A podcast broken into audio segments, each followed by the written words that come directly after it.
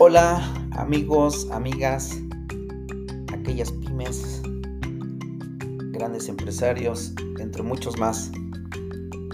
Este podcast por su servidor Luis Manuel Hernández sé que va a ser de gran interés.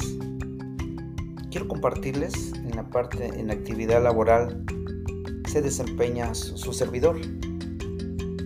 Hoy trabajo en una cooperativa tal vez para muchos la conozcan por sus productos, que es eh, Pascual Boin, la marca Lulu. Pero tal vez de todo esto que voy a comentar en breve, muchos no lo conozcamos.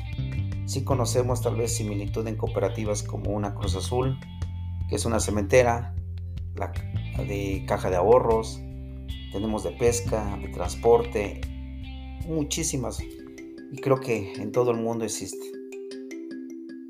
En México eh, somos una cooperativa que trabaja a prueba y error, es decir, no tenemos con quién compararnos.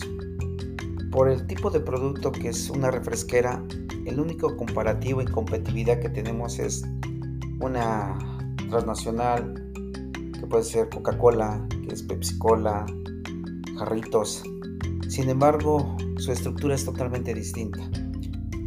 Nosotros administramos esta cooperativa desde el año de 1985. Inició con un proyecto de mil socios. Hoy en la actualidad, en este año 2023, solo 23. Qué chistoso, ¿verdad? Pero se han agregado nuevas generaciones. Hoy puedo presumir que pertenezco a una de ellas. Créame que cuando obtuve esta membresía nunca pensé que iba a tener tanta responsabilidad y obligación. No es lo mismo trabajar y también pensar como empresario. Sin embargo, creo que nos sumamos al éxito. No es nada más en la parte individual como yo lo menciono. En la actualidad somos 750 socios. No es fácil tomar una decisión única, sin embargo nos conjuntamos y lo votamos para agregarla mejor. Pero sigue funcionando. Hoy la cooperativa en misión y, su, bueno, esa filosofía lo ha respaldado totalmente en muchos escenarios. De ser una empresa socialmente responsable y mexicana. Nosotros nos abastecemos de producto del campo, que es la guayaba, que es la manzana, guanábana, entre otras más.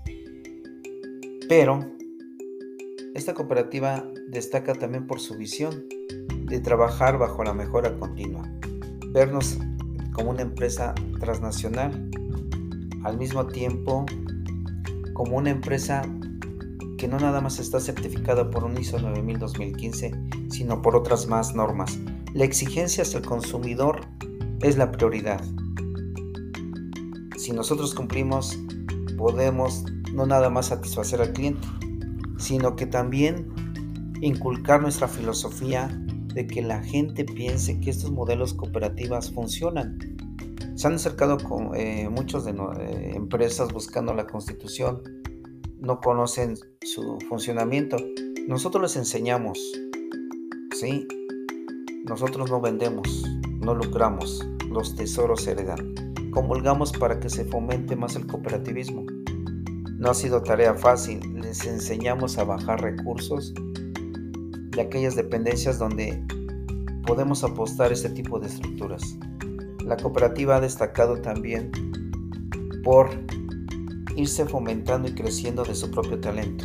Es decir, nosotros dentro de nuestros puestos vacantes utilizamos un recurso importante que son propiamente familiares de los socios.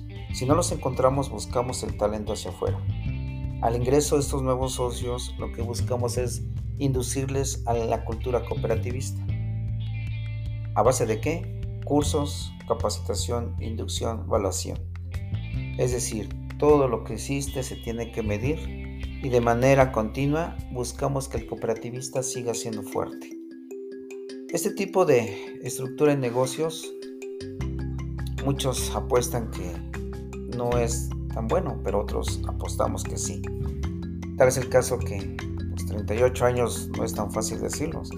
Y vamos por más. Si una cooperativa Cruz Azul lleva más de 100 años, ¿por qué no podemos ser mejores que ellos? Hoy les invito a que consulten parte de la información. Tenemos una página web pascual.com.mx. Tenemos medios audiovisuales, contamos con una infinidad de recursos para aquellos este, profesionales, para aquellos pequeños empresarios o grandes, podamos ilustrarles y mostrarles lo que es el cooperativismo. De mi parte, me gustaría compartir cómo trabaja esta estructura de manera más estrecha. Solo decirles de manera general que es un modelo que podemos apostar todos. Enhorabuena amigos y amigas, nos vemos en el próximo podcast. Sé que va a ser de su gran interés para seguir al siguiente tema. ¿Cómo administramos los socios? Chao. you